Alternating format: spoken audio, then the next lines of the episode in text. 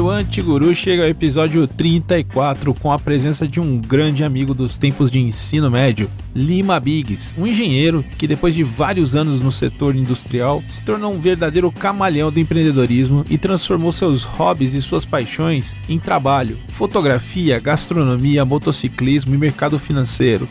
Cola mais!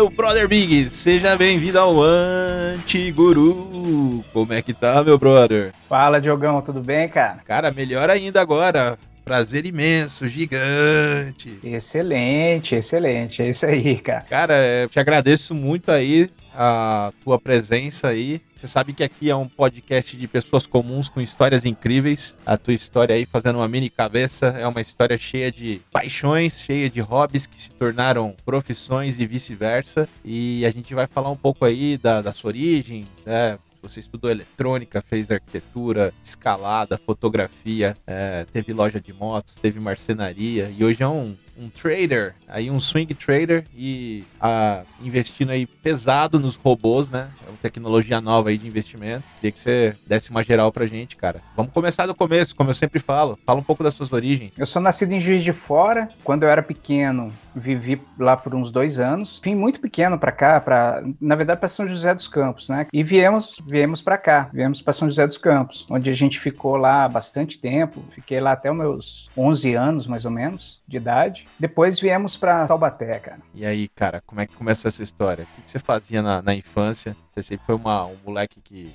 gosto, teve gostos diferentes. O que, que você praticou aí na infância? É, cara, eu, eu, eu sempre fui uma criança meio esquisita, sabe?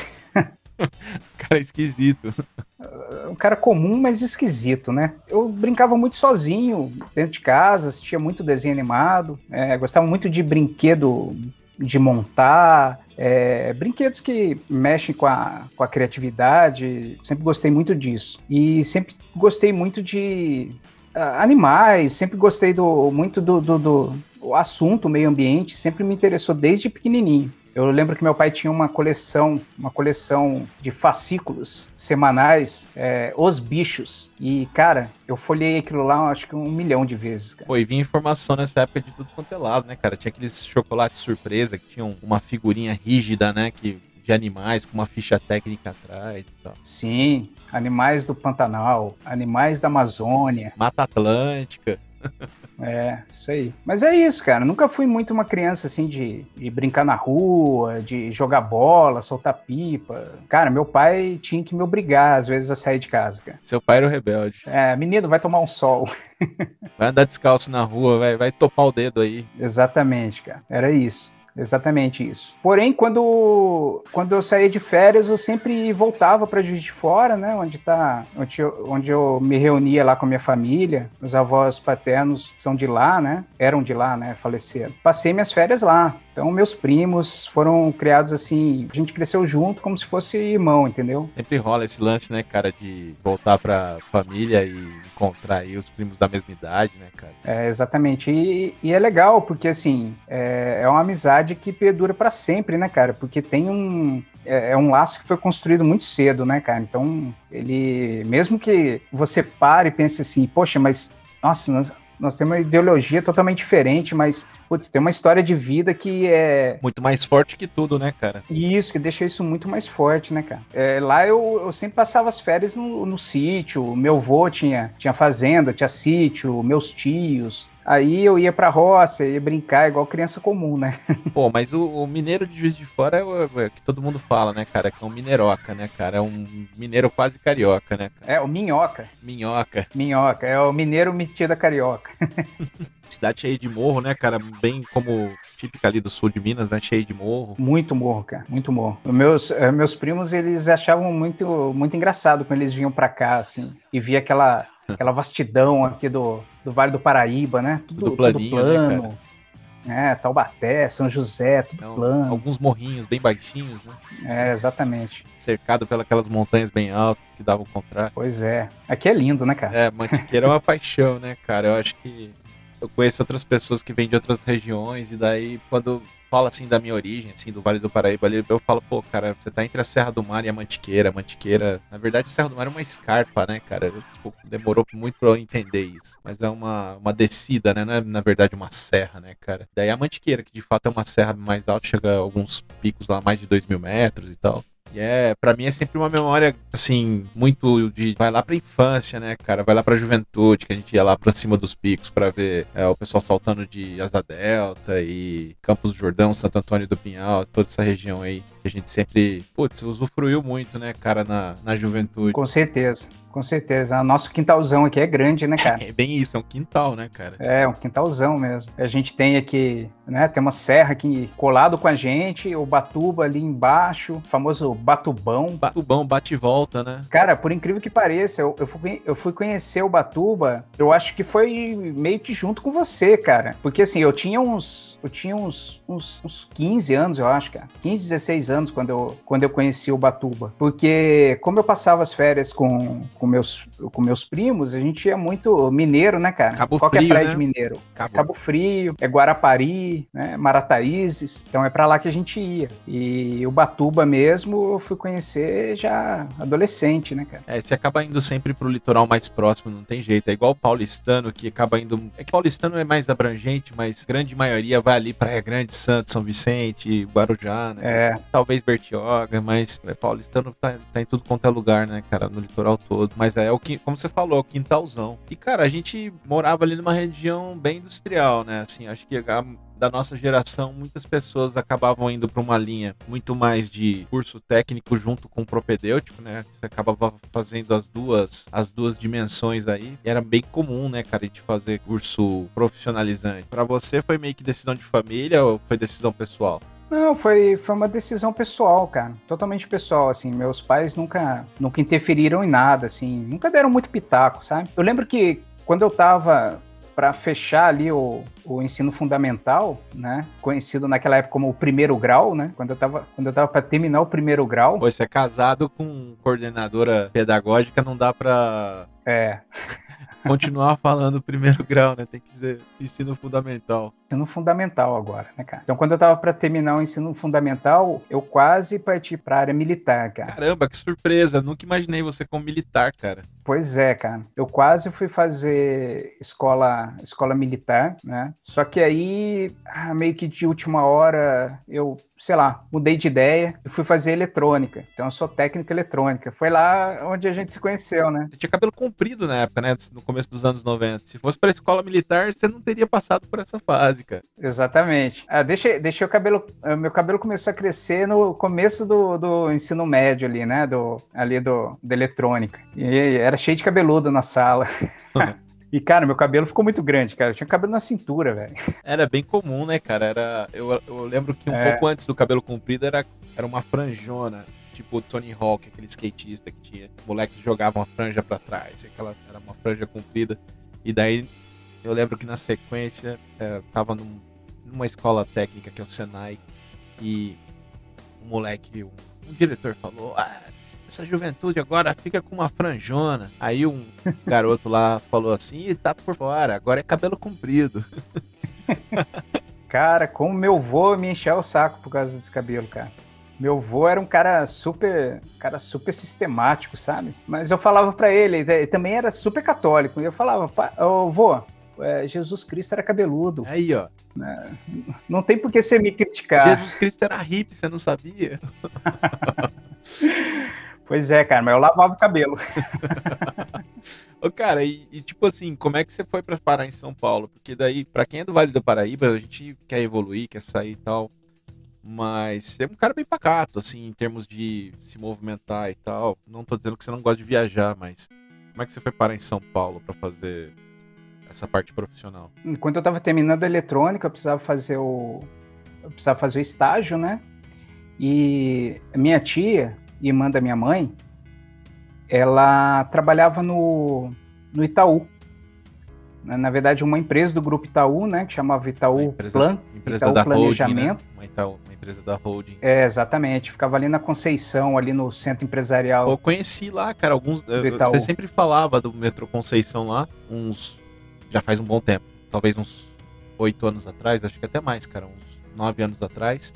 Eu, eu participei de uma reunião numa sala de diretoria lá no metrô Conceição, no prédio deles, numa sala toda envidraçada com uma borda infinita e cheia de obra de arte, né? Que a família dos caras, eles gostam muito de obra de arte, tanto em escultura, é, pintura. É, a família Setúbal. Pô, a família Setúbal é... Ah, então essas famílias é, 400 anos, elas todas investem muito em, em arte, né? Inclusive, eu trabalhava no prédio do, do Olavo Setúbal, cara. Então, o super mestre lá tava, tava ali no mesmo prédio que eu. Era bem legal, cara. Uma arquitetura muito bonita, bem, bem bacana. Eu lembro que tinha uns portinares, brecheiras, assim, tudo espalhado lá pelo prédio. Um prédio bem legal, né, cara? Você desce, escadaria. É, tem uma cachoeira no hall. É bem, é bem legal, cara. Você vê o poder de, de a influência e o poder financeiro da família, né, cara? É, exatamente. E, cara, como é que foi trabalhar lá? Você tá, falou de Itauplan, que era da holding Itaú. Você foi lá para fazer estágio? Como é que foi essa história aí, cara? Como é que foi? Porque teve muito é, mais exatamente. que isso, né? Teve vivência em morar numa é. na maior capital da América Latina. Como é que foi isso? Pois é, cara. Nossa, foi muito bom, cara. Foi bom para saber que eu não quero nunca mais morar em São Paulo. é, não é para mim, cara. Não é para mim. É que você sempre teve essa vibe de gostar de, de ecologia, né, cara? De meio ambiente. Ah, e, e, e, como, como você disse, né, cara? Eu sou um cara meio pacato, né? Então, putz, São Paulo é agitado demais para mim, cara. Tá num ritmo muito frenético para mim. Então, é, não, não, funciona muito bem. Mas, mas foi uma experiência muito legal, cara.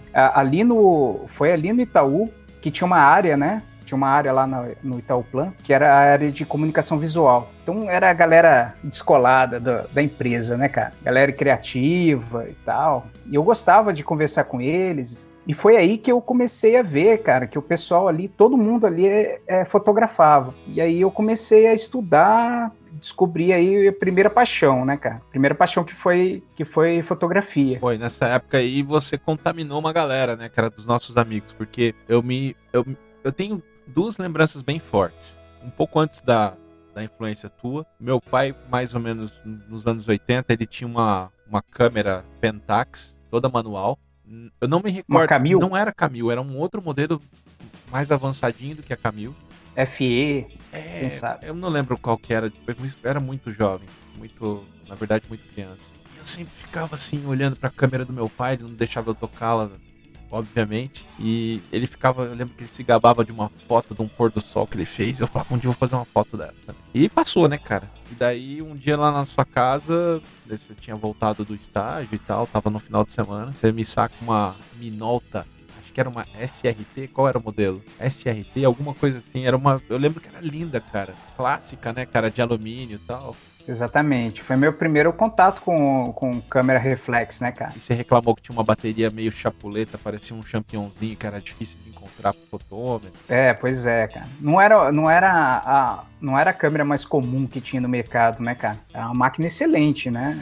Mas a Minolta, ela não, ela não fez tanto sucesso aqui no Brasil como fizeram a Nikon, a Canon, a Pentax, foi, né? Foi comprada depois pela Samsung, né, cara? A Samsung a, é, que abocanhou a Minolta e fez a, a divisão de fotografia dela foi baseada na, nas lentes e objetivas da, da Minolta. Não, não sabia não, cara. Eles acabaram abocanhando a, a Minolta. E, cara, tem uma coisa que é super legal, né, cara? É, eu não sei se foi mais ou menos por aí, mas eu lembro que quando você estudava a eletrônica, a gente fazia colégio junto, você, você tinha um hobby legal também, que era escalada, né, cara? Na época que ninguém falava em escalada, cara. Como é que surgiu, cara? Eu, eu sempre quis perguntar para você como é que surgiu esse hobby de escalada. Cara, assim, como parte dos meus interesses, né? Eu participei de um grupo ecológico, cara, aqui em Taubaté. Era, era tipo um escoteiro, só que sem o militarismo, sabe? Meu pai que sempre contou uma piada, cara, me perdoe os escoteiros, mas é que a piada é muito boa ele tinha uma definição. Você pedir para ele, pai, deixa eu ir pro escoteiro e tal. Ele falava assim: escoteiro é um monte de adulto vestido de criança e um monte de criança vestida de adulto. Cara, a gente também fazia essa piada, né? Cara, mas era muito legal, cara. A gente aprendeu muita coisa. Tanto com relação ao meio ambiente, como com relação a, sei lá, cara, o convívio, a, a... Comunitarismo, né, cara? Viver e dividir as coisas disciplina. Sim, é, esse trabalho em equipe, trabalho em grupo, é, né? Sobrevivência, né, cara, viver junto. Não chegava a ser, não chegava a ter nenhum regulamento muito rígido e tal, mas era, mas tinha suas regras, óbvio, né? Tem todo um protocolo, uma forma de você se portar quando você está na natureza, quando você está, né, em expedição em grupo. Esse grupo ainda existe hoje em dia, cara? Cara, eu acho que não existe mais, cara. As pessoas, as pessoas vão morrendo, né, cara? O grupo vai perdendo a aderência. Pois é. E eu tinha uns amigos, uns excelentes amigos que, que, que participavam também, né, cara? Inclusive, foi ali que a gente começou a se interessar. A gente ia muito para acampava quase todo final de semana, a gente acampava em, em São Bento, Sapucaí, ali na Pedra do Baú. Eu nunca fiz a Pedra do Baú, acredita, cara? É uma das coisas que eu me arrependo de nunca ter feito. Subir aquela escadinha lá, né? E parar na pedra. tá em tempo ainda. Tá em tempo, cara. É, precisa arrumar. Tá em tempo e eu preciso arrumar tempo para fazer isso cara. Que é, é, um, é um rolê bem legal, né, cara? A Pedra do Baú é bem famosa aqui, né? Pra... Muito famosa, cara. Muito famosa. E ali era. A gente vivia ali, né, cara? Então. É, a gente acabou sendo contaminado pelos escaladores lá, né? O pessoal que frequentava. E a gente começou a escalar, cara. Só que na época, é... cara, eu tinha 14 anos, cara. Isso aí faz, sei lá, sei lá, isso foi lá em 90 e 92, 93, por aí, né? É, tava começando. Aqui em Taubaté não tinha ninguém que escalava. E, e, e eu acho que também, assim, nessa época, assim, para conseguir corda, mosquetão, eu lembro que sapatilha a galera fazia improviso com quichute, né, cara? Era muito rudimentar, né, cara? pegava o quichute e cortava as travas do quichute. Tirava os cravos do, do, do quichute virava uma sapatilha bala, né, cara? Virava uma sapatilha. Aí tirava o cadastro, colocava um cadastro V de limão, pronto. Já, já ficava com cara de sapatilha francesa. O cara vai escalar o Mont Blanc, né, cara? É, pois é. Não, mas foi bem assim, cara. Muito, muito improviso. A gente escalava com uma corda que era uma corda. É, não era a corda apropriada para isso, né? Deus do céu. Porque a corda, é, a corda apropriada mesmo, ela é uma corda super elástica, né? Você acabava usando corda de amarrar carga, né? É, usava aquela corda de nylon branca, né? Ah, senhora, que doideira, cara. É, exatamente, cara. É, é, o negócio era punk, mas. é. A gente fez, fazia tanta coisa doida naquela época, né, cara? Tipo, criança em caçamba de carro, no chiqueirinho, né? Sem usar é, é, cinto de segurança. É, exatamente, cara. É, era, um, era um tempo muito doido, cara. É mais coragem que juízo, né, cara? Então... E, cara, por que, que você foi fazer arquitetura? Porque você sempre fez essa parte industrial e tal, e o que que deu na louca de fazer? Foi também se conhecer alguém? O que aconteceu? Então, cara, nessa época lá do, do pessoal lá da comunicação visual do, do Itauplan, ali eu tinha vários, vários deles eram arquitetos, entendeu? Tinha um pessoal de que fez design, que fez é, publicidade e tal, mas tinham vários arquitetos. Então eu, cara, eu me apaixonei pela arquitetura. E é louco, né? Que você pensa assim, é, você já tem uma cabeça mais descolada, daí curte fotografia. Fotografia e arquitetura tem tudo a ver, né, cara? Tudo a ver, é, cara. E daí você foi, passou na universidade, como é que foi? Eu sei que a casa que seus pais moraram, você que projetou, né? A primeira casa a construir em Taubaté aí. É, exatamente. É, foi nessa época eu ainda nem, ainda nem cursava, nem cursava arquitetura. Na época eu ainda Deveria, Acho que você faria várias coisas diferentes, né, do que você fez naquela época. Ah, com certeza, né, cara? Cara, não tem, não tem nada que você, é, principalmente quem é muito crítico e tal, não tem nada que você, na hora que termina de, de, de executar, você já fala assim, putz, devia ter feito diferente. Dá pra é, quebrar é tudo, aquela paredinha cara. ali? É, pois é. Putz. Putz, você podia, ah, ter uma área melhor isso, aqui, né? Podia ter uma área de circulação melhor aqui e tal, a iluminação que não tá legal. É, exatamente. Então, mas assim, mas cara, é, é uma boa casa até hoje. É uma, uma casa, num, é, em desnível no morro, né, cara? Tem um conceito legal de o, né, os cômodos sociais mais para baixo, daí os quartos bem separados e tal. É, meus pais moram lá ainda até hoje. E você acabou não terminando, né, cara? Você não terminou a arquitetura, né?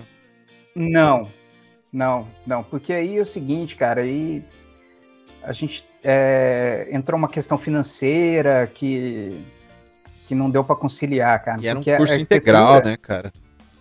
Curso integral, você passava o dia todo na faculdade, não tinha nem como trabalhar, cara, é. pra, pra bancar. E nem entendeu? eram aulas tão sequenciais, né? Você tinha algumas aulas de manhã, outras da tarde, alguns dias da noite, era bem espaçado, né? Sim, cara, porque assim, entre uma aula e outra tinha que ter um churrasco, né, velho?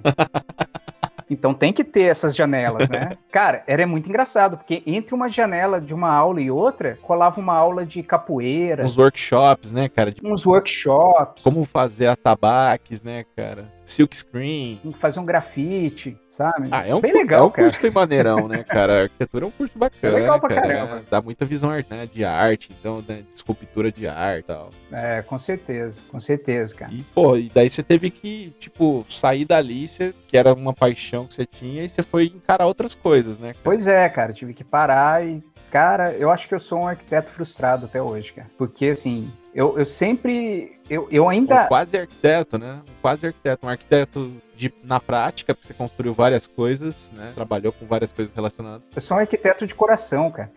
né? Mas aí, beleza. Mas você sabe que dentro da, da academia, os arquitetos surgiram primeiro que os, que os engenheiros, cara. E os arquitetos, os arquitetos da antes do iluminismo, assim, eles tinham uma abrangência, o cara fazia tudo, né? Pô, primeiro que naquela época, você pega o Leonardo da Vinci, por exemplo, o cara era tudo, era arquiteto, biólogo, é, desenhista, putz, estudava anatomia humana, então assim, era uma era tudo muito mais abrangente. E quando começaram, Cara, assim, que... o modernismo começou que veio a necessidade de ter engenharia, né, de ter outras áreas mais específicas. Sim, sim. É, né, chega uma hora que você tem que especializar em alguma coisa, né, cara? Mundo moderno. Porque a arquitetura realmente é super abrangente, né, cara? É, envolve muito aspecto social, estética, é, arte, engenharia. Pô, eu lembro que você, a gente, num rolê que a gente fez para o Chile, a gente nem falou de comentar sobre isso, mas a gente fez um rolê junto pro Chile em 2007. E eu lembro da gente caminhando numa praça em, perto de Concon. Daí você falou, pô, tá vendo aqui, ó, tem em cima da grama tem tá tudo amassado porque uma praça, quando ela é projetada, a maneira mais correta de se fazer o projeto do caminho é deixar as pessoas caminharem e decidirem o caminho que vão ser feitos. Eu lembro que você que ensinou isso, velho. É um conceito bem de arquitetura, né? raiz, né, cara? É, exatamente. É só fazer, é só dar uma estética para o uso que as pessoas já fazem das coisas, né, cara? Né? Você observa o dia a dia das pessoas e você vai projetar em cima do dia a dia das pessoas. Não, cara, não adianta você querer impor uma. Ele vai fazer um ângulo de 90 graus, ele vai, vai pegar o, a, a, ligação do triângulo ali, a hipotenusa, e vai por ela, cara. É, exatamente. No, é, assim, fica lindo, mas o que importa mesmo é a função, né, cara? É. Então, não adianta nada estética sem função é. na arquitetura. É, bem isso, cara. É, não adianta ser só racional também, né? Porque ela tem essa. Uh, é, é, um, é uma dicotomia, né? Escola de Bauhaus, Bauhaus super racional,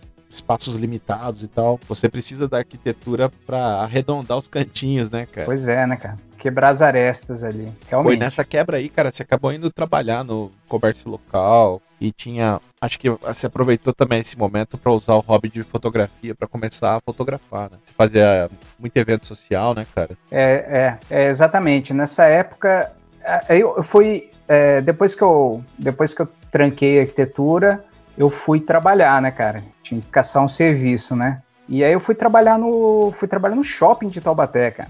Né? Fui trabalhar numa loja de eletroeletrônico e, e foi minha primeira experiência em vendas, cara. E ó, vou te dizer, cara, eu era um bom vendedor, viu?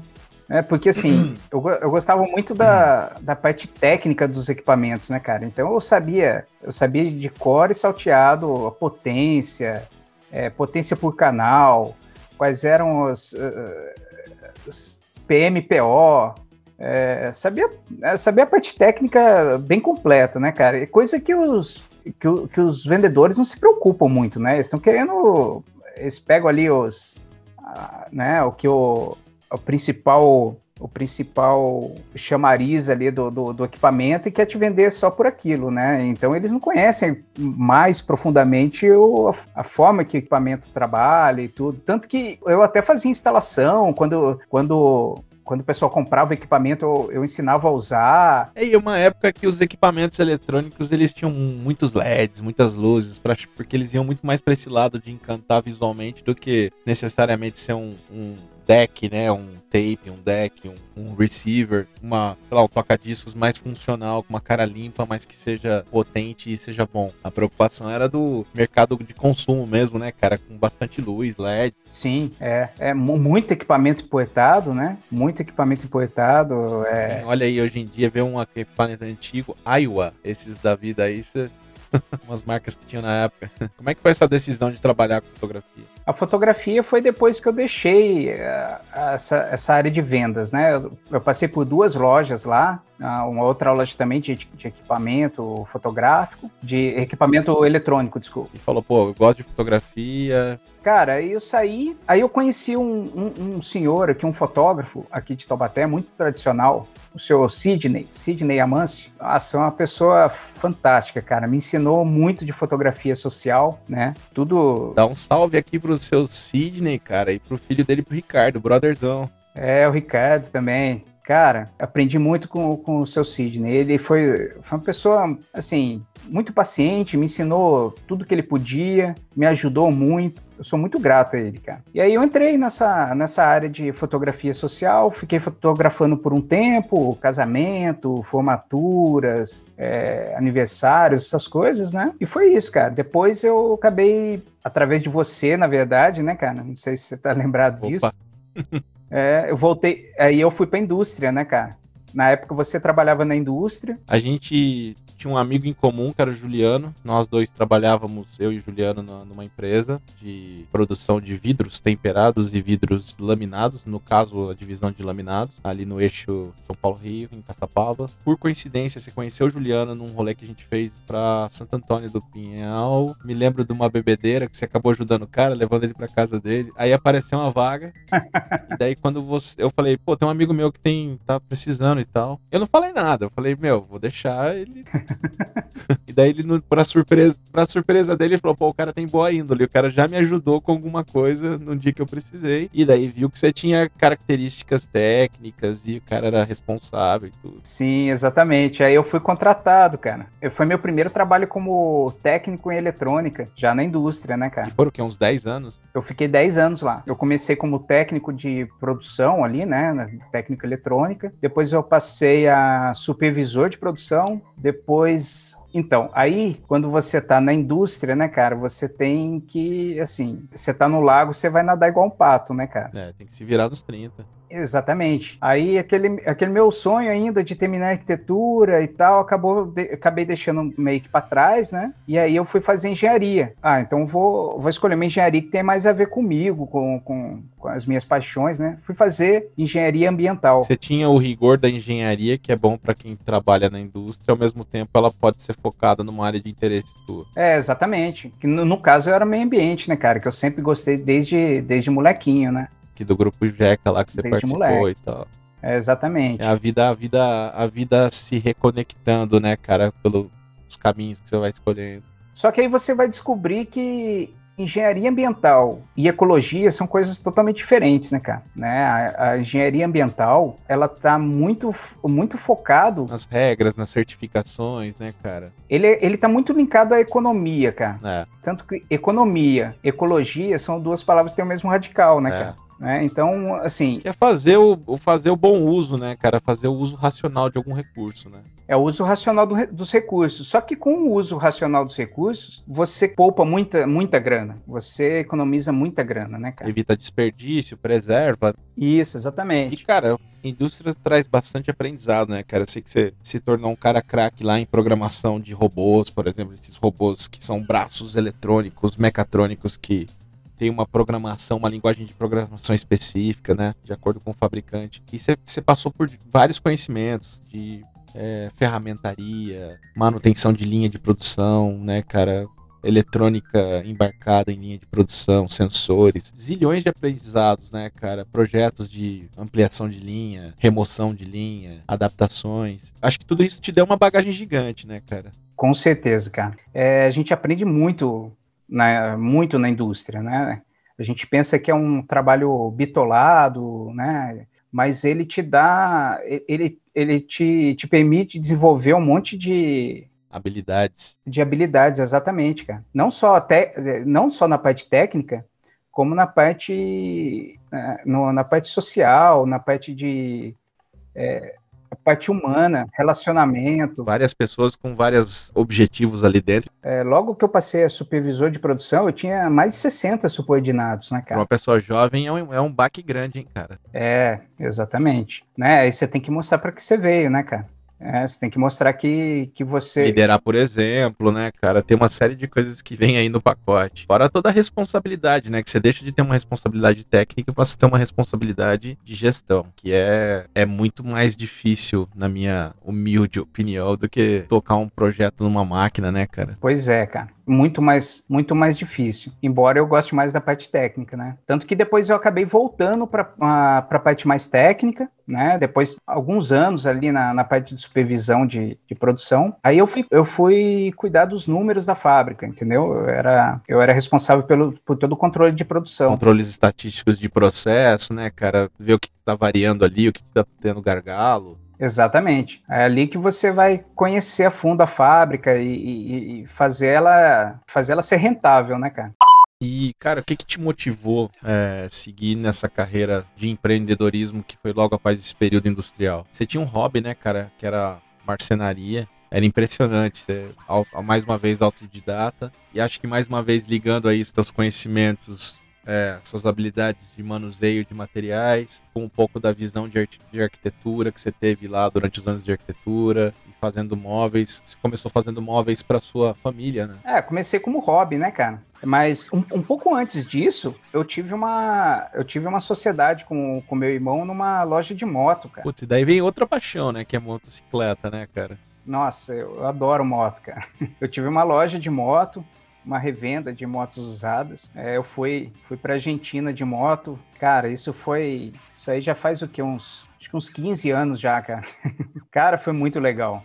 Foi muito bacana. É uma viagem para abrir, né, cara, a cabeça, sair do país, passar por vários estados e comendo coisas diferentes, conhecendo outra cultura. Cara, foi, foi minha primeira viagem longa de moto e foi minha primeira viagem internacional, cara. É, vou fazer uma viagem longa, vou para onde? Vou para Buenos Aires. Exatamente, foi bem assim mesmo. Compro um para-brisa para não dar inseto na cara, uma jaqueta aqui, vambora. Mochilinha nas costas e vambora. Não, o mais incrível é que eu ainda consegui convencer a minha esposa, que na época era minha namorada, né, cara? De ir junto, cara. E eu consegui convencer ela de ir. Para não dar muito na cara, eu saí daqui de. Eu saí daqui sozinho na moto e ela me encontrou lá em Curitiba. Foi a primeira parada. E aí de Curitiba nós seguimos juntos até a Argentina, né? Passamos. Também não vou jogar ela no fogo logo de cara, né? Não vou jogar ela de, no fogo logo de cara. É, foram cinco dias, né, é, cara? economizou, economizou só uns 500 quilômetros mais ou menos, né? Que é daqui, de onde você tava para Curitiba. É, e cara, foi muito legal. Foi essa primeira viagem de moto foi muito legal. É, descobri uma paixão aí que eu tinha com, com moto, né, cara? E não só com moto, cara. É, eu, eu vejo que eu vejo hoje que eu, a, além de gostar de moto, né, sobretudo eu gosto de viajar de moto. Liberdade, né, cara? Tá no, no, ambiente aberto, sentindo tudo. Que acho que esse que é o grande barato de quem gosta de usar moto para fazer esses rolês longos. Não é a máquina em si, não é a velocidade. Não. Meu, ir desbravar, fazer esse rolê, tá no meio da, da, da estrada, da natureza e tal. Cara, você sentia a viagem, né? Porque você entra num carro, você liga o ar-condicionado e vai embora, né? Na moto não, você sente cheiro, você sente cheiro de, da, das árvores, você sente cheiro de, de bicho, temperatura mudando, a umidade no ar mudando, é outra, é outra sensação, É mais né, parecido talvez com a sensação de quem veleja, né, que tem que saber muito da, do clima, da, das marés e olhar para o céu, para sentir o ambiente, para saber se vai ter que fazer uma parada, se vai, né, se você vai ter que olhar para o seu relógio, vou aproveitar que ainda, né, dá para seguir mais um pouco. É, eu imagino que sim. E mesmo assim você pega granizo, né, cara? Pega estrada lotada. É, passa perrengue, né, cara? Áreas perigosas, estrada ruim. É, na hora que você tá tomando aquele chuvão na cara, você fala assim, putz, por que, que eu não tô de carro, né, cara? O que, que eu tô fazendo aqui nessa moto, né, cara? Cara, mas assim que você para, assim que, que, assim que você para pra pensar, você fala, nossa, ainda bem que eu tô de moto, cara. né? E, cara, Senão era capaz de estar no carro nem, nem sentir que estava chovendo. Eu começo a ligar, sempre vou ligando alguns pontos, né? E eu tô ligando essa história da motocicleta, de viajar, né? Viver mais a vida, mais contato com o ambiente. E você falou, pô, cara, morei em São Paulo uma vez para não morar nunca mais, porque não tem nada a ver comigo essa vida urbana, toda, né, loucura e tal. Será que o fato de ter trabalhado na indústria também, a indústria não te remete um pouco ao lance de um lance mais industrial, mais, mais ligado a, cara, é, horas rígidas, trabalho duro, essa pressão da, da, de uma metrópole. Faz um pouco de sentido, né, cara? É, faz. Não, faz todo sentido. Faz todo sentido. Cara, é, tinha dia que eu saía, eu entrava na fábrica, na hora que eu saía, eu não sabia se era dia, se era noite, se estava frio, se estava calor, sabe? Você não sentiu nada, cara. Você você só correu atrás de problema. Eu tive um pouco dessa, desse sentimento teu. Eu passei menos de quatro anos, três anos e oito ou dez meses numa indústria. E eu me recordo de um dia que eu fiz da minha cabeça de sair e procurar outras coisas, que foi o dia que eu entrei numa sexta-feira para trabalhar, um equipamento quebrou e ninguém conseguia. Foi trocando turno e as pessoas iam tentando consertar. E eu fiquei até domingo de manhã. Foram mais ou menos 38 horas acordado. Saí de lá, peguei uma infecção de garganta e tal. Tipo, cara, cansadíssimo, meu, meio pé da vida já, cara, porque. E foi ali que eu falei, cara, não quero isso pra minha vida, cara. Eu quero fazer outras coisas. É, eu, eu também, eu cheguei a ficar na fábrica dois dias direto, dois dias direto lá dentro. Cruel, cara, encurta a vida das pessoas. Não, e, e aí você vê, cara, que apesar de você estar tá numa indústria que é uma multinacional, sabe, uma indústria gigantesca, você tem problemas ali que você tem que resolver, cara. Ninguém vai resolver por você. Decisões, na verdade, né? Muito de decisão decisão, então. Decisão, parte técnica, ou, ou, ou, muitas vezes pôr a mão no. pôr a mão ali na graxa mesmo. Se arriscar cara. ali, em botar a mão no. É, mesmo ah, esse pessoal que fala, ah, engenheiro não, não bota a mão em. não bota a mão em sujeira, não bota a mão em graxa, tá? É mentira. É, cara. engana. Sabe? É, e outra, você é responsável. Se parar a produção, cara, e você tiver que parar uma montadora por falta de peça, cara, o problema toma uma proporção muito grande, cara. Então, quer dizer, ou você faz ou você faz, cara. Né? Você sabe muito bem, né? Pô, cara, e nessa época a gente falando. ainda era universitário, tinha ainda que, pô, namorar, ir pra balada, cara. Às vezes passava uma Emendava tudo junto, dormir, né, cara? cara? Como é que eu, eu, assim, eu lembro, eu me recordo meu pai falando pra mim, cara, eu chegando, tipo, 5 e meia, 6 horas da manhã em casa, pra, tipo, dormir meia hora, tomar um banho e trabalhar. E meu pai falar assim, cara, você vai morrer. Diogão, mas teve uma época que eu achei que eu fosse morrer também, cara. Ó, pra você ter uma noção, tinha, tinha a época quando eu comecei, eu vou, tinha voltado pra faculdade, né, cara? É, eu trabalhava à noite, eu entrava meia-noite, saía às 8 horas da manhã. Ah, aí eu ia, volta, ia para casa, dormia, acordava lá por volta de umas 5 horas da tarde, ia para o inglês, fazia inglês todos os dias. Saía do inglês, ia para a faculdade e ficava na faculdade até umas 11 horas trabalho, da noite. Cara. Você dormia quantas horas? já emendava no quantas trabalho, horas cara. você dormia? Por... Não era nem por noite, era por dia. é, dormia por dia, cara. E na época eu, eu morava numa, numa república que ficava numa no, no, numa rua onde tinha um colégio, cara, um colégio, é, um colégio estadual. Uhum. É, é, não, um colégio municipal. Um colégio municipal que, cara, eu tinha que dormir de protetor auricular. Cara. Olha que doideira. Uma vida de rato, literalmente, né, cara? É, exatamente, cara. Não precisa nem dizer o que, que te motivou a sair, né, cara? E, e buscar um, um, um, um horizonte melhor, porque você tinha já esse, esse hobby maluco aí de fazer os móveis? Como é que foi isso, cara? É, você já tinha todos os equipamentos? Você falou, meu, vou encarar e dane-se? Ou, tipo, você ainda teve que fazer um esforço, comprar umas coisas a mais para Ou você já tava, não, daqui eu já vou sim? Não, é, foi o seguinte, cara. Quando eu terminei a faculdade, e eu, eu ainda trabalhava lá na indústria, eu comecei a ficar com tempo ocioso, né, cara? Aí, aí, nessa época você acha que se você tiver uma hora sobrando, você tem que preencher ela de alguma forma, Sua né? cabeça de quem mora numa área industrial, numa região industrial, é, o cara não tá fazendo nada, é vagabundo, é ocioso. Pois é, cara, e você vem de um ritmo frenético durante anos, né, cara? E, e você fala assim, nossa, cara, eu tenho duas ou três horas livres hoje. Eu, vou fazer? Tem que fazer alguma coisa. Tem que produzir. é, tem que produzir.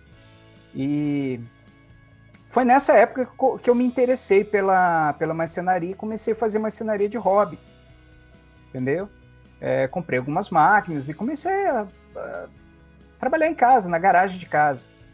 né? Todo robista aí que é apaixonado por garagem, né, cara? Então. Não nessa época, mas um pouco depois você fez uma escrivaninha para mim que eu desenhei ali, você passou pro, pro SketchUp, que eu acho que era o software que você usava. E essa, essa nem tá mais comigo, né, cara? Eu doei a escrivaninha depois de alguns anos, mas ela tá intacta, cara. Tá firminha. E esses móveis de MDF que você encontra aí nessas lojas de, de departamento são móveis só para tapar buraco, né, cara? Nada feito para durar e tal. Mas eu, eu, eu, a escrivaninha que você fez lá, de acordo com loucura que eu tive aqui de olhando referência, pensando em coisas diferentes, ela tá, tá firme até hoje, cara. É, isso, isso aí faz parte da cultura que você acaba adquirindo da indústria, né, cara? É fazer bem feito, fazer no prazo, seguir projeto. E, cara, e é muito. Parece uma coisa engessada, cara, mas não é. É libertador, cara. É, imagino que sim, cara. É libertador. É, quando você tem um projeto, você tem um, uh, você tem um projeto bem feito e você consegue seguir o projeto, a execução, fica um, fica um trabalho de muita qualidade, né, cara? E foi essa ideologia que eu levei para minha marcenaria, né, cara? Pegou um bom ali também é, da construção civil, né, cara, que foi no pós 2008, 2009, que teve é, aquele, aquele boom do final do segundo governo Lula. As construções estavam em altas e todo mundo investindo em imóveis planejados, né, cara? Você acabou se especializando em imóveis planejados. Foi assim, numa bela sexta-feira, é, finalzinho de novembro, numa sexta-feira, seis horas da tarde, o meu gerente, que era meu amigo, meu amigo na, na época, amigo pessoal, a gente entrou praticamente junto na empresa, né? Virou para mim e falou: Ó, oh, você está sendo dispensado. Cara, eu, na mesma hora, eu levantei da minha cadeira, nem desliguei o computador, não desliguei nada, peguei minhas coisas e fui embora. Ele falou: Ah, não, você tem que passar no RH. Eu falei: Não, tem que passar no RH agora não. Eu tenho que ir embora para casa. É, é, tchau. RH eu passo segunda. Tchau. Cara, isso foi na sexta-feira. No sábado, eu já estava numa loja de ferramentas, comprando todo o ferramental que eu precisava para a mercenaria. E rolou uma felicidade, cara, de comprar essas ferramentas, que você tava, tipo, era, um, era uma liberdade, um projeto seu, né, cara? Como é que era a sensação? Você acha que é a sensação que deve ser legal pra caramba? Cara, é assim, é, a maioria das pessoas ficariam arrasadas, uhum. né, cara? Eu acho que numa situação dessa, né? Você como engenheiro, você como engenheiro na indústria, numa multinacional, né? Você dedicou 10 anos a ela, de repente você, ah, tchau. Na, você está sendo dispensado, tchau. Mudamos os planos aqui. Sem nem saber o porquê, né, cara? Até hoje eu não sei porquê que eu fui mandado embora, cara. É, mas, mas depois disso, cara, eu nem olhei para trás, velho. Eu cheguei em casa, cheguei em casa, falei, mãe, adivinha. Deu notícia? o quê? Ah, fui mandado embora. Cara, minha mãe ficou chocada, cara. É porque ela já estava acostumada com 10 anos ali, né, de convívio contigo, trabalhando nessa empresa. É, cara, ela olhou para mim com uma cara assim e falou: Nossa, filho, e agora o que você vai fazer? Eu falei: Mãe, vou tomar banho. Tchau. vou tomar um café da tarde. É, vou tomar um banho, vou tomar um café, é isso. O que eu vou fazer da vida, eu já sei o que eu vou fazer. Eu vou pegar meu hobby, vou transformar em profissão. E foi isso que eu fiz. Mais uma vez, o hobby como um coringa, né, cara? Virando coringa, cara. Pois é, cara. Meu hobby de, meu hobby de fotografia me ajudou, né? Depois meu hobby de marcenaria me ajudou. E é assim, cara. Você transformar a paixão num, no ganha-pão, né? Casamento. É ótimo isso, né, cara? Não, e na época, a, a, minha, a minha, na época, a minha namorada, né? A gente já namorava há muitos anos. E quando eu falei para ela que eu tinha sido mandado embora, ela ficou apavorada. Falou, nossa, e agora, né? Fala, faz 10 anos que a gente tá junto, né? Agora eu não vou casar mesmo, né? Eu falei, não, relaxa. Ah, mas o que você vai fazer? Eu falei, ah, então, sabe, sabe, sabe a marcenaria? É isso. Vai ser isso. Já sei como que faz. Cara, em momento algum eu, eu fiquei chateado, eu fiquei. Cara, parecia que tinha saído um peso das minhas costas, cara.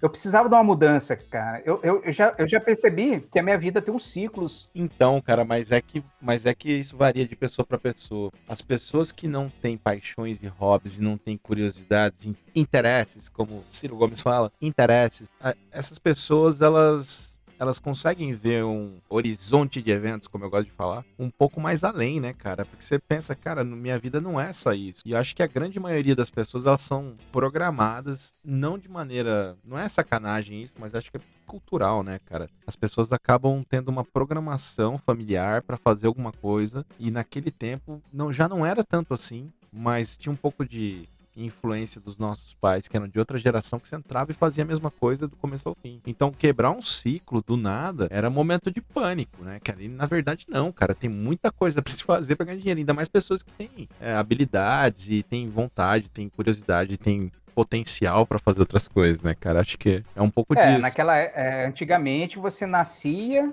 era criado e morria. Fazendo a mesma coisa, apertando parafuso. Fazendo a mesma coisa. A, a mesma coisa e geralmente na mesma, é, na mesma empresa ainda, né? uhum. né? As pessoas tinham 30 anos de empresa, 40 anos de empresa. Cara, eu acho que uma vida bem vivida é uma vida que você aprende muita coisa, vive muita coisa, então é, não vejo nada de mal em mudar, mudar de carreira, mudar de foco. A gente tem que estar tá pronto. Acho que é o ser humano que passa por várias experiências, é um ser humano que acaba tendo não só pessoalmente e tecnicamente um conhecimento, ainda que não seja tão profundo porque você não ficou a vida inteira fazendo isso, mas pensa assim, você, você vive ambientes diferentes, assuntos diferentes, com pessoas diferentes, porque cada pessoa de uma bolha diferente, cara. Eu acho isso muito louco e eu valorizo muito isso. É, isso é história, cara. Cara, isso aí te dá um, te dá um repertório para a vida muito grande, cara. Tudo isso. É, eu sempre fui um cara curioso e autodidata e eu sempre tenho que estar estudando alguma coisa, conhecendo alguma coisa nova, né? Foi assim do,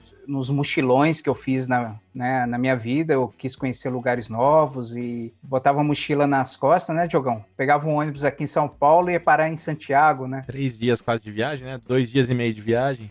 É, exatamente. É, e usando usando usando banheiros de estrada, aqueles banheiros que tem, não tem vaso sanitário, é, é um, uma louça com um buraquinho no meio, meio ao estilo, ao estilo asiático europeu é. lá do leste europeu. É, coisas que a gente é, não vê exatamente. por aqui, né, cara? E é super divertido, né, cara? Além da parte, além de você estar tá conhecendo lugares e pessoas diferentes, você passa por situações engraçadas. É muito bom, cara. Aleatoriedade, né, cara? Eu acho que tudo que é aleatório é demais, cara. Dá o um elemento de surpresa. É o lance de viver o presente sem se preocupar tanto com, com o planejamento futuro ali. Uma, uma coisa que, que acontece comigo não sei se acontece com você, de repente você descobriu uma, um assunto novo que te interessa, é, e começar a estudar aquele assunto. Mergulha e vai embora. É, eu sou muito geek nesse sentido, cara. É, eu, no, no final do ano com a Dani a gente fez um, um episódio de retrospectiva, só que a gente não falou das pessoas, a gente falou do processo de montar o podcast. E ela falava, cara, é impressionante como é que você, ah, sei lá, comprou um carro novo, você vai saber tudo daquele carro novo, vai ler o manual inteiro, vai ver fóruns de discussão, vai ver vídeos na internet. Aí você eu exauriu aquele assunto, você vai pro próximo. Tipo um nômade, né, cara, que vai pulando de assunto em assunto. E com podcast foi isso. Com podcast foi isso. Assim, eu não sabia nada de. Eu era um cara que também, como disse lá no começo, pela sua influência, eu, eu fui fotografar. Sabia fotografia, vídeo não sabia nada, streaming eu não sabia nada, áudio tão pouco. E daí, cara, era. Eu trabalhava ainda numa empresa de entretenimento, saí perguntando, mas as pessoas não têm talvez muito tempo e talvez chega um cara do nada e pergunta alguma coisa, ela vai te dar uma pista. E daí é o que você falou, cara, é mergulhar e, e, meter a cara e fazer as coisas, cara. Não tem outra saída, né? Com certeza. Algum tempo depois, né? Depois que eu, assim que eu saí da indústria, né, e montei a marcenaria, eu acabei encerrando a empresa de motos, né? Uhum. Quando a empresa, quando a marcenaria já estava consolidada e tudo, né, já tinham uma boa clientela. Eu senti necessidade de inventar algo novo, cara. Foi aí que, foi aí que a gente aproveitou de uma paixão da, da minha esposa, cara. Confeitaria. Exatamente, cara. Sempre foi uma cozinheira de mão cheia, né? Sempre gostou de fazer doce, bolos. Aí falou, ah, vamos abrir uma loja de bolo. cara, nós criamos uma loja uma loja de bolo do, do zero. De cara. novo, naquele né? padrão industrial, seguindo receitas, fazendo testes para entregar o melhor produto possível, com uma relação custo-benefício boa. Tudo muito pensado, né? Cara? Exatamente. Engenheiro não sabe fazer de outra forma, cara. E a, e a minha esposa achava engraçado, porque, assim, eu sou uma pessoa meio sistemática, né, cara? Meio. É, é, meio sistemática. E ela achava engraçado, porque ela é formada em educação artística e pedagogia. Deu aula de pintura, desenho. E ela achava engraçado a forma que eu, que eu encarava as coisas. Tudo muito, né? Você vai fazer um bolo, você pesa quanto você vai colocar de água, quanto você vai colocar de. Não sai do padrão, né? Da norma técnica que você criou pro produto. Exatamente. Né? Tinha a ficha técnica de cada bolo, cara. Muito bom, cara. Mas isso é bom, né? É, totalmente, porque daí isso você é não, bom. não foge do que você, né? Você é conhecido por aquele. Apesar que vou dizer uma coisa, Sim. cara. Minha avó sempre fez bolo com o mesmo gosto a vida inteira, cara. Vai ver, ela era meio engenheira também. Ou simplesmente, Ela usava sempre a mesma xícara. simplesmente fazia. E, cara, foram quantos anos de marcenaria e, e- e a loja de bolo? Então, a marcenaria, é, eu fiquei com a marcenaria, que eu fazia móveis de MDF, né? Durante mais ou menos uns, uns, uns 10 anos, uns 11 anos mais ou menos. Mais um ciclo longo. Foi um ciclo longo. Aí o que aconteceu?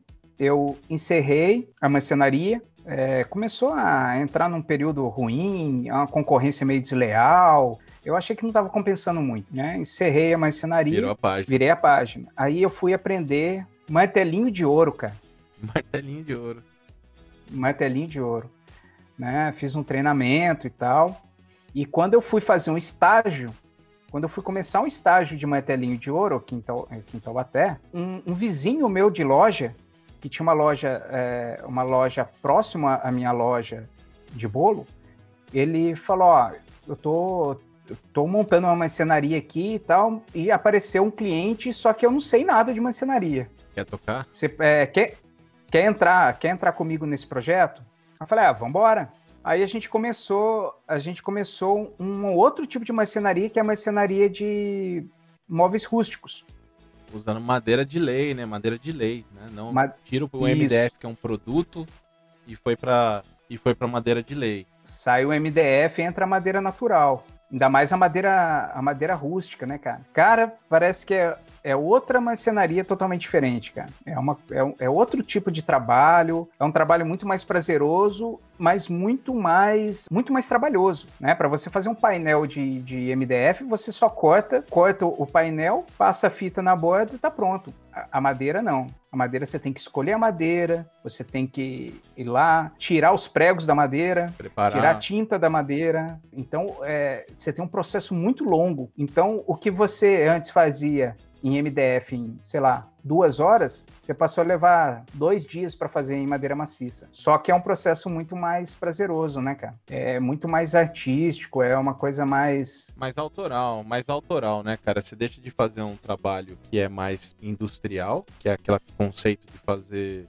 muito racionalizado, pensando num espaço, e você passa a fazer alguma coisa que aflora mais a sua criatividade porque é mais autoral. Né? Os móveis que você está fazendo, por mais que você tente repetir depois, mas tem uma pegada mais de design de autoral, de, né, assinado e tal.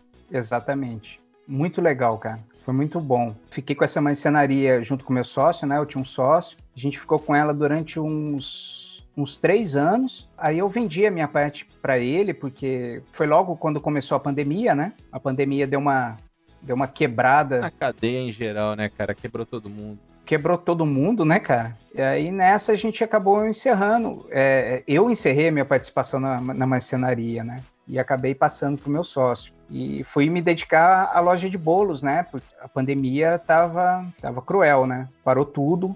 E você tem folha de pagamento, você tem impostos, você tem, ah, você tem aquele custo altíssimo que você tem em qualquer comércio, né? E não tem dinheiro nenhum entrando, né? Praticamente nenhum, né? Uhum. Então você tem que se virar. E foi isso que eu fiz, né? E não surgiu ali um tempinho ocioso de novo, cara. Da mesma maneira que você quitou o trabalho da marcenaria, quando você quitou o trabalho industrial, quitou lá a universidade e tal. Como é que ficou isso na sua cabeça e como é que você deu um salto novo aí pra aprender outras coisas? Cara, sempre de uma forma meio natural, cara. Parece que as coisas, parece que as coisas aparecem assim, né? Sem, sem você fazer muito, não sei, as, as coisas aparecem na minha vida de uma forma natural, sabe? Sem, sem forçar, sem, sem forçar uma situação, aparece. E quando aparece, você tem que estar meio disposto, né? Ah, tô disposto a encarar? Então, tô, tô a fim de encarar, então eu vou me encarar. Foi dessa forma com, E a atividade como trader, como é que foi? Foi parecido com marcenaria? Você já tava, você já tava já há algum tempo fazendo isso? É- Acho que você tem tanta atividade na sua vida que você acaba até esquecendo das coisas que você faz, né, cara? A sequência. Cara, exatamente. A gente, a gente é, é tanta coisa quando a gente começa a relembrar, né? Fazer um, fazer um, Uma linha do tempo, né, cara? Uma, a linha do tempo, nossa trajetória, a gente acaba se esquecendo de, de algumas coisas, né? É uma das minhas atividades atuais, né?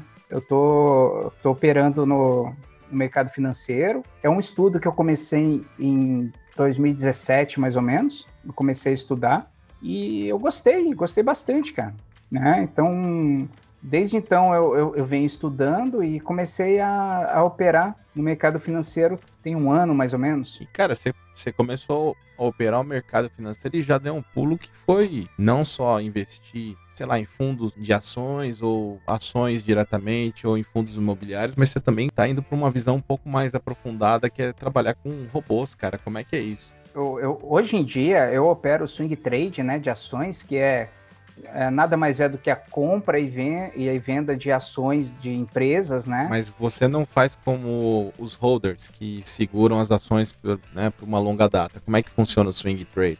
Não, não. No meu operacional, eu, eu coloco, eu estabeleço uma meta e assim que bater na meta, eu, eu já saio daquela posição, né? Eu, eu vendo aquela ação. Chego num determinado valor, eu saio, vendo. É, eu não, eu não. Minha ideia não é ser sócio da empresa, é especular com, com as ações da empresa. É, o trader é o cara que negocia, né? Ele compra e vende como se fosse um vendedor que compra um lote de produtos, ou assim que tem uma demanda maior do que a oferta oferta, ele acaba vendendo porque o preço subiu e ele tem um lucro realizado ali. Ah, isso, exatamente. Você, quando você, o holder, que é, é, é, mais ou menos, que é mais ou menos não é, é, o seu caso, né? Você se torna sócio da empresa, né? Você tem ali uma participação na empresa, é pequena, mas você se torna sócio. Não é essa a minha ideia, né? Eu opero fazendo lucro em cima da variação do preço da empresa. Então é simplesmente isso. Aí entrou, eu comecei a estudar também as operações de day trade, que aí você vai operar é, contratos futuros de, de índice Bovespa e contratos futuros de dólar. Muita gente opera manualmente no day trade, ele vai lá, compra, vende. Olhando para o gráfico. Exatamente, escutando notícias do dia, usando indicadores técnicos, análises técnicas. Os traders, né, eles têm várias telas. É uma tela para seguir o gráfico, uma tela para ver o que está acontecendo, uma outra tela num outro site, né? É, tá antenado o dia inteiro, né? O cara monta, monta o cockpit, o cockpit dele ali, né? A nave espacial dele, e ali ele vai acompanhando o mercado. É, só que não funcionou muito bem para mim, cara. É, a parte de day, de day trade, ela é, é como se fosse assim, o, como se fosse a Fórmula 1 né? É o clichê que o pessoal usa, mas é exatamente isso. É a Fórmula 1 dos investimentos, cara. É, é muito frenético. Eu, é, na época que eu operava manualmente, eu cheguei a fazer mais de 150 compras e vendas em um dia, né? 150 operações. Ali é. É muita adrenalina e muito desgaste, né, cara? Muita adrenalina. Você faz operações de segundos. Você compra em dois, três segundos você vende né? E aí você vai ganhar aquela variação. Só que é desgastante e chega um momento que você acaba é, ganhando durante um período, depois você acaba perdendo aquilo que você ganhou. Ou perdendo mais do que você ganhou. Que é muito imediato, né? Isso, e, e, e, é complicado você disputar com grandes empresas, grandes bancos, né? Grandes players do mercado, os caras que movimentam o mercado. Você só vai na onda. Você tenta ali pegar as migalhas que eles vão deixando, né? É, isso que é o trader, né? O trader pessoa pessoa física, Vai né? comprar os lotes menores, né, de ações disponíveis. Isso. Aí eu comecei a estudar os robôs, os robôs de, é, mais especificamente o robô que faz day trade. Tem robôs para swing trade e também, mas pra gente o que é robô, cara, porque acho que muitas pessoas quando a gente fala em robô, acho que hoje com a questão do WhatsApp todo mundo entende que robô pode ser um software, né? Mas como é que é especificamente isso? É um software, é um app? Como é que é isso? Existe uma plataforma. Eu, eu utilizo os robôs de uma plataforma que ela, fa ela faz essa negociação, né, que eu fazia manualmente, negociações muito rápidas, ele, ele faz isso automaticamente. Então você, você vai programar o seu robô dando parâmetros para ele, para ele analisar o mercado. Ou seja, vamos supor, né, quando a média de preço do, a, a, média dos últimos 30 períodos de preço cruzar a média de 100 períodos, você compra. E quando essa média descruzar, você vende. Estou dando um exemplo, né? É, tem, tem, tem vários indicadores que você pode trabalhar com média, com volume de vendas, Tem vários indicadores. E você programa o seu robô para isso. Então, esse, esse programa e esse algoritmo que ele faz é interpretar muito mais rápido que você e muito mais friamente do que você como ser humano. E ele realiza a compra ou a venda você pegou ali na, na, na, na, na chave do negócio. A parte mais difícil do trade é você controlar a sua emoção, né? A sua ansiedade, é, e aí você acaba se sabotando. E muitas vezes você tem um operacional, você, você já tem aquele operacional na sua cabeça, você sabe como que você vai fazer para comprar, para vender, só que você, na hora que você está ali no meio do, da negociação, você muitas vezes se, se sabota. Você sai, você vende antes do tempo, você vende por menos do que você gostaria de ter vendido, né? Você compra por mais caro do que você gostaria de ter comprado e você acaba se sabotando. O robô não faz isso. O robô ele vai seguir um algoritmo, né? Se a média cruzar, ele entra, né? Ele não fica pensando, nossa, a média cruzou, será que eu entro? Será que eu não entro? Não, ele entra, entendeu? Chegou no alvo, bateu no alvo, ele sai. Enquanto não bateu o alvo, ele não sai. É tipo aquele jogador do futebol americano, ele entra para chutar a bola. Chutou a bola e fez gol, ele sai. Isso, exatamente. né? Ele foi programado para aquilo. O, o, treinador falou: ó, você vai entrar e vai fazer isso, nada diferente disso. É o que o robô vai fazer, cara. Então você pode programar o robô de infinitas configurações diferentes para ele operar para você. É, eu atualmente eu tô com uma, eu tenho uma carteira de 10 robôs que ficam operando ali o dia todo. Eu tenho que me segurar muitas vezes para não, não ir lá dar uma olhada, deixa eu ver como que o robô tá agora, ir lá e e, e, não sabotar o robô que eu mesmo criei, né, cara? não, não, jogar o fator humano no robô, né? é, exatamente. Eu fiz isso esses dias e, e você sempre se sente um idiota, né, cara? Fala, poxa, eu tô me sabotando de novo. Só que é, é uma.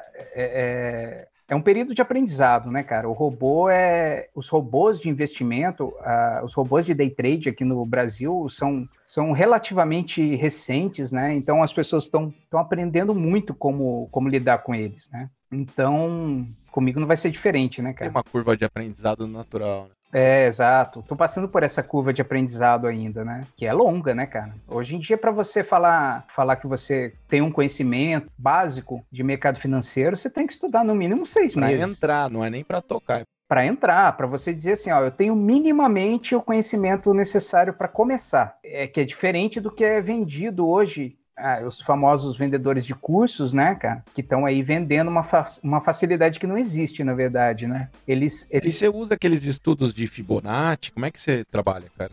É, na, na, verdade, como que funciona aí essa parte, né? A parte do robô, ele te facilita é, não só no momento de operar, né, dele entrar automaticamente comprando e vendendo, como você pode fazer, é, fazer o que a gente chama de backtest, ou seja, você testa aquela estratégia que você, é, aquele robô que você montou, você testa ele no mercado passado. Então você você vai lá e, é, criou o seu robô, você pode rodar um backtest dos últimos seis meses, por exemplo, e você vai ver exatamente quanto que o seu robô teria performado naque, se ele tivesse operado naqueles seis meses. Você consegue saber a taxa de acerto, o fator de lucro do, do robô, você sabe qual foi o, draw, o drawdown máximo do robô. Drawdown é, é quanto que você poderia ter perdido se você tivesse entrado na pior fase do robô. Da mesma maneira que ele entra, ele também sabe pelos parâmetros a hora de sair, né? Ele sabe a hora de sair, mas não significa que ele vai sair sempre ganhando, né? Muitas vezes, é, muitas vezes o robô perde. Então você tem que fazer um estudo dessa estatística né, e fazer os ajustes no seu robô para que seja um robô que ganhe mais do que ele perde. Parece óbvio. Sempre reparametrizar, né, cara? Isso, tem que estar tá sempre, sempre é, fazendo essa, essa, esse backtest, essa, essa análise de, de períodos anteriores para ver se você não precisa ajustar, porque o mercado ele é muito, ele é uma estrutura viva, né? O que o robô que você cria hoje e que, por exemplo, esse mês ele performou super bem, ah, ganhei é, 5 mil reais com, com o robô esse mês. No mês seguinte você pode perder 10 com ele. Exatamente o mesmo robô. E hoje na sua estratégia você está com quantos robôs hoje? Então, eu tô com 10 robôs hoje rodando, mas eu tenho mais uma mais uns 10 aí na fila para rodar também. Mas é, é, a gente tem que esperar, eu tenho que, né, nessa curva de aprendizado, eu tenho que deixar é, eu tenho que ter um pouco mais de paciência né, para que essa, para que esse resultado apareça de uma forma mais consistente, para a gente poder aumentar a quantidade de robôs e a diversificação, né? As grandes empresas, o Biggs, eles chegam a operar com quantos robôs? Deve ser um número absurdo. É um número absurdo de robôs. E eles, eles trabalham com os robôs que chamam, se não me engano, HFT, que são os robôs de alta frequência. Né? Enquanto a gente, a gente vai lá, compra e vende em sei lá, em um minuto, é, 30 segundos. Eles fazem isso em segundos. Em 30 segundos, eles já fizeram 100 operações diferentes. São microsegundos que, que o algoritmo deles olham para o gráfico e daí, pelo volume, por seja, é um pouco, é um tempo curto, mas o volume, é, talvez o, o algoritmo faça com que os resultados sejam mais positivos. É, e, e, como eles trabalham com volumes de volume de, de contratos muito grandes, eles acabam movimentando o mercado, né? Sim. Porque você vai lá e compra lá é, cinco, seis contratos. Os caras entram comprando 5, 6 mil contratos. Então, eles conseguem, com, essa, com esse volume de, de movimentação grande, eles movimentam o mercado junto com, com eles. Eles posicionam o preço na onde eles querem, entendeu? E basta e pra gente, pra gente o que, o que, vai, o que resta é seguir aí e tentar pegar essas migalhinhas que eles vão deixando. E dá pra, e dá pra levar uma vida digna com essa atuação? Como é que tá a sua vida hoje, além desse projeto? Não, dá, dá, dá. É, não é fácil. Né? Te, existem estudos né, feitos, é, se não me engano, pela FGV, que dizem que 2% dos traders tem sucesso. Somente 2% tem sucesso. Ou seja, a linha de corte não é nada fácil. Não é nada fácil, cara. É um, é um, o mercado, o mercado não tá para brincadeira, né? Então, não, não adianta o cara achar que vai comprar um curso, aprender em meia hora, ele vai sair operando no mercado. É, sair operando no mercado. Não. Né? Ele vai ter que conhecer muito para começar a ter coragem de entrar no mercado. Porque quanto mais você estuda, mais medo você tem do mercado. Que cara. louco, cara. E, cara, você tá num, num projetinho novo aí, falando dos hobbies, que você oscila sempre entre o profissional e o hobby. Você tá fazendo uma carreta, né, cara, para acampamento. Como é que saiu essa ideia? É, cara, agora nova paixão. Paixão 2021. cara, namoradeiro, pô. Mini trailer, cara. Puta, tô fascinado por esse mundo. De cara. mini trader pra mini, mini trailer. Mini trader pra mini trailer. ah, tô fazendo as duas coisas paralelas, né, cara?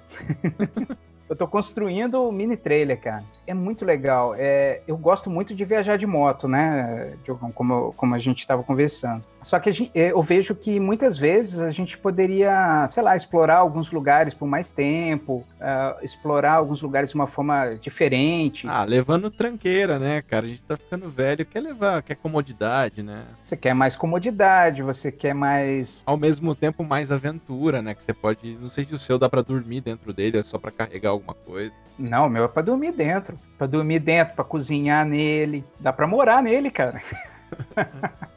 que demais, cara. Isso não é muito comum, eu não vejo muito por aqui, né?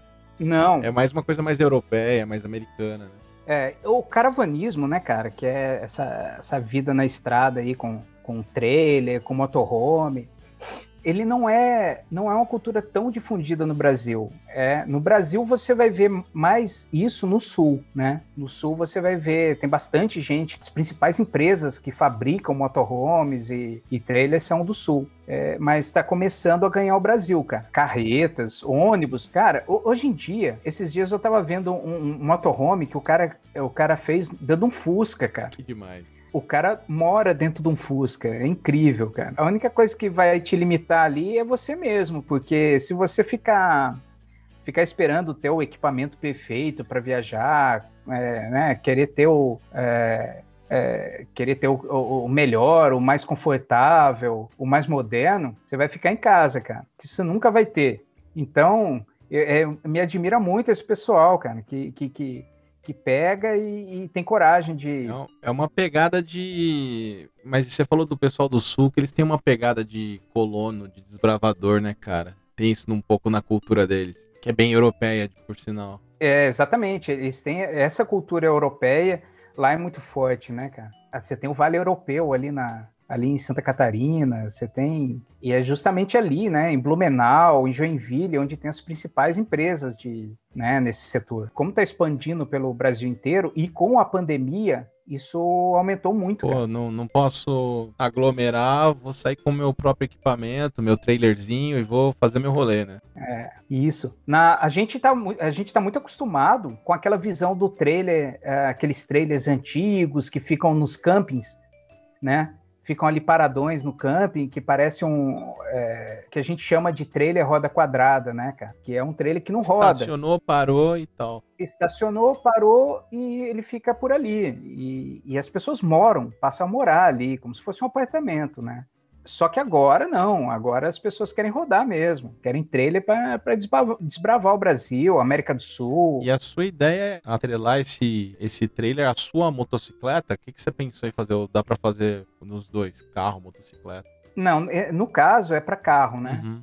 É carro. A minha intenção é depois ver se eu arrumo um 4x4. Que legal. Ah, vamos ver, né? Vamos ver aí pra onde que a paixão leva a gente, né? Cara, mas tá ficando muito legal, cara. Hobby virando projeto, me dar, faz um pra mim, faz um ali e tal. Pois é. mercado novo. Quem sabe, né, cara? Não, não descarto, não. Eu gosto muito, né, cara? Eu gosto muito de mexer com, com, com a parte de marcenaria, com a parte de, de projeto, projeto de máquina, projeto de. Solda, elétrica, eletrônica. É, você tem que aprender de tudo, né, cara? É, esses dias eu tava, tava aprendendo a pintura, a parte de pintura, né? Uns dias anteriores eu tava aprendendo a serralheria, soldar. É, cada dia você tem um desafio novo, né? E assim é a vida. Exatamente. Assim é a vida, meu brother. A gente tá chegando aqui na reta final e sempre tem a pergunta mais piegas, que é sua visão de sucesso. Eu já eu tô, cara, eu tô prometendo que vou tirar essa pergunta, mas ainda não tirei. Então, te faço essa pergunta, cara. O que é sucesso para ti?